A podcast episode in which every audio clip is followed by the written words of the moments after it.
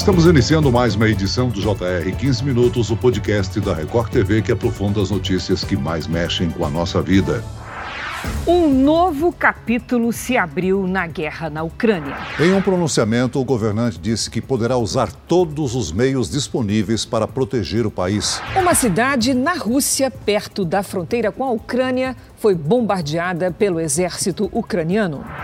Todas as expectativas de que a operação militar na Ucrânia fosse uma invasão rápida foram frustradas. O conflito militar entre os dois países chega ao seu sétimo mês, sem nenhum sinal de cessar-fogo. E o tema foi assunto de discussão na reunião ministerial do Conselho de Segurança da Organização das Nações Unidas, a ONU. O secretário-geral Antônio Guterres afirmou que a ideia de um conflito nuclear é totalmente inaceitável. Essas declarações foram uma resposta à ameaça feita pelo presidente russo Vladimir Putin sobre a possível utilização de armas nucleares para defender territórios. A ameaça nuclear do líder russo é real. Que potencial de destruição ele tem em suas mãos? E quais são os novos planos para diminuir a tensão e evitar uma escalada do conflito? O 15 Minutos de hoje esclarece essas e outras dúvidas com a professora de Relações Internacionais da Universidade Federal de São Paulo, a Unifesp, Cristina Pessequilo. Bem-vindo ao nosso podcast, professora. Muito obrigada, Celso. Eu que agradeço. Quem nos acompanha nessa entrevista é o repórter da Record TV, Emerson Ramos. Emerson, a comunidade internacional teme por um eventual desastre nuclear. Olá, Celso. Oi, professora Cristina.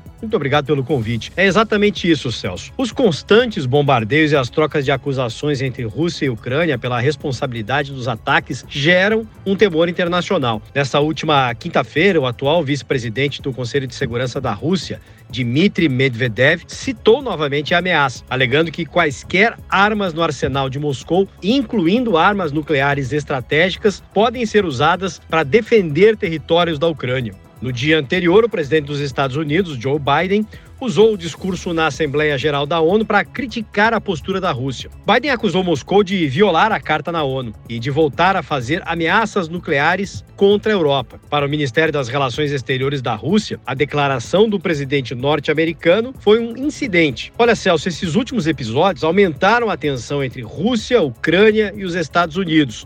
E segundo o secretário-geral da ONU, são perigosos e preocupantes. Para a ONU, a ideia de um conflito nuclear que antes era inimaginável e que atualmente vem à discussão é totalmente inaceitável. Professora Cristina, a Assembleia da ONU, que poderia ser usada para tentar reduzir a tensão entre Rússia e Ucrânia, teve o efeito contrário? A Assembleia Geral da ONU que foi realizada, ela não tem tido nenhum efeito no sentido de baixar o nível de tensão com relação à disputa Rússia-Ucrânia. Muito pelo contrário, a declaração do Putin ela vem à luz dessa reunião, dizendo que a utilização de armas nucleares não seria blefe, assim como outras de seu staff, como foi mencionado do Dmitry Medvedev. E as falas do secretário-geral Guterres e também do presidente Joe Biden somente colocam mais tensão nesse momento. A questão é que o uso de arma nuclear é sempre um último recurso, e mesmo que a Rússia alegue, assim como os Estados Unidos já alegaram em outras oportunidades de guerra na, no Afeganistão e no Iraque, que são armas estratégicas e que não teriam um impacto geral quando elas forem lançadas, não é um recurso interessante. Então, a gente observa de fato uma escalada não só de retórica, mas também uma escalada de práticas né, estratégicas nesse momento. Agora, professora Cristina, Zaporizhia é a maior usina nuclear da Europa e o local está sob controle das tropas russas lá na Ucrânia desde março. Mas os ataques à região se intensificaram nos últimos meses. Agora, qualquer dano à estrutura dessa usina pode causar um desastre, né? Ah, pode causar um desastre muito maior do que, de repente, a utilização de uma arma estratégica que teria um alcance limitado. O que os russos alegam é que os próprios ucranianos têm feito bombardeios a Zaporizhia no sentido de efetivar uma chantagem nuclear. E os ucranianos negam isso, dizendo que as ações agressivas são da Rússia. Já foram enviados membros das Nações Unidas, da Agência Internacional de Energia Atômica, para fazer a verificação das condições dessa usina, mas a gente ainda fica com ponto de interrogação o que efetivamente vai acontecer. E se a gente lembrar do desastre de Chernobyl em 1986, a gente vai ver que o risco de uma usina nuclear estar desprotegida ou ser alvo de um ataque é muito maior até do que o uso dessas armas estratégicas. O presidente russo Vladimir Putin anunciou a convocação de cerca de 300 mil reservistas, a primeira mobilização de reservistas da Rússia desde a Segunda Guerra Mundial. Há uma real possibilidade da ameaça de Putin se concretizar?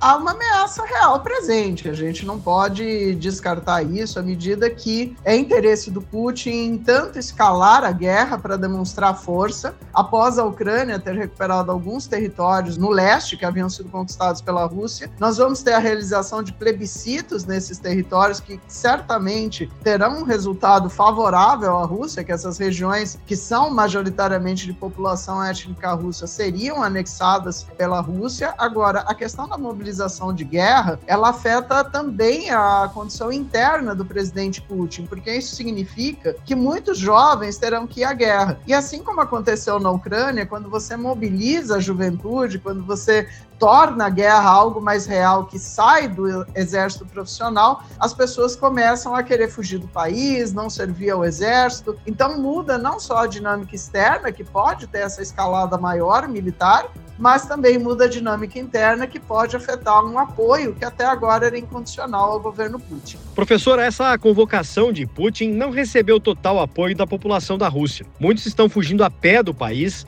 e declararam estão com medo de morrer. Exatamente. Até agora, depois de sete meses de conflito, a gente sempre ouviu Putin dizer: olha, é uma operação militar especial, é algo limitado. E com a reação ucraniana e com a constante ajuda ucraniana sendo recebida né, do Ocidente com armas, com efetivos militares, com treinamento, o sonho de uma guerra rápida acabou. Né? Então não é mais operação especial, agora é sim uma escalada militar. Agora, professor, o governo russo declarou durante o pronunciamento à nação que o país possui uma variedade de armas de destruição, algumas mais modernas até que as dos países da OTAN. Isso reforça que o posicionamento de Putin pode ir além das ameaças. Um ataque nuclear pode ser real? Até que ponto? É, eu espero que não seja. Nesse ponto, eu vou tentar sempre pensar que a arma nuclear é arma para não ser usada, a ideia de você gerar um equilíbrio do terror e usar a arma nuclear como uma espécie de barganha no sentido de forçar o outro lado a sentar para negociar. Inclusive, a China fez uma declaração muito importante sobre a necessidade de retomar a diplomacia. Mas é fato que a Rússia ela tem armas estratégicas nucleares mais modernas do que a OTAN, e isso não está descartado. Agora, eu acho que o custo interno e externo para o Putin do uso dessas armas seria maior do que os benefícios. A grande questão é, tudo que o Ocidente fez depois que ele fez essa ameaça leva a reforçar a possibilidade dele utilizar utilizar arma nuclear,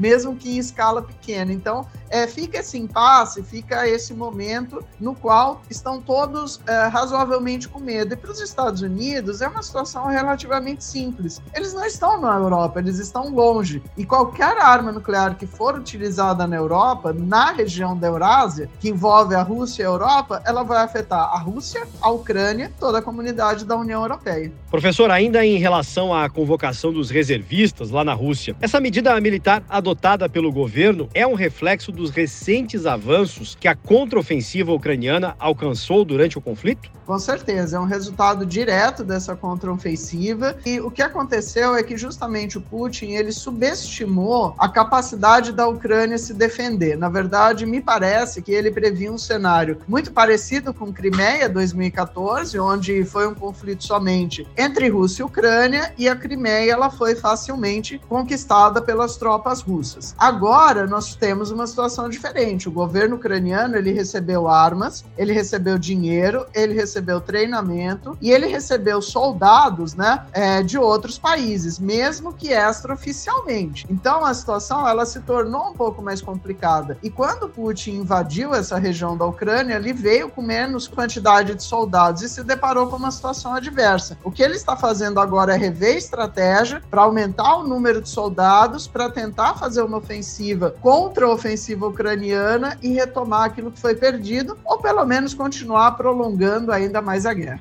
Agora, além dos russos que estão deixando o país com medo de guerra, as últimas medidas de Putin geraram aí uma nova onda de protestos no país e quase 1.200 russos foram presos. Esse movimento de oposição interna representa que é uma guerra fracassada. Esse movimento só não é maior porque o presidente russo sempre reprimiu a dissidência e a mídia, né? Não é uma guerra tão fracassada do ponto de vista do Putin, né? Do ponto de vista da comunidade internacional e de todos aqueles que desejam um cenário internacional mais estável, e mesmo para a China, que está sendo diretamente afetada pela guerra, sim, a guerra é um fracasso. Agora, a gente tem que tomar um pouco de cuidado com as informações que a gente vem recebendo do Ocidente, né? Então, certamente eles vão falar: olha, o Putin está enfraquecido, a população ela está sendo reprimida violentamente, mas a gente vai ouvir do outro lado que não tem nada disso, que são apenas alguns poucos dissidentes. Agora é fato, né, que existe uma oposição e é fato também de que uma escalada da guerra que envolva maior quantidade de população russa afeta diretamente a economia russa e pode trazer aí sim um custo para o Putin. Enquanto as pessoas, né, no seu dia a dia, elas não são afetadas pela guerra, elas deixam o barco correr. Quando elas começam a ser afetadas, elas se importam. E a Rússia está justamente nessa transição. A sociedade russa como um todo, ela vai começar a ser afetada mais diretamente pelas consequências da guerra. Professora, a Organização das Nações Unidas foi criada com a perspectiva de ajudar a manter a paz mundial no contexto pós-Segunda Guerra. O conflito entre a Rússia e a Ucrânia viola a Carta da organização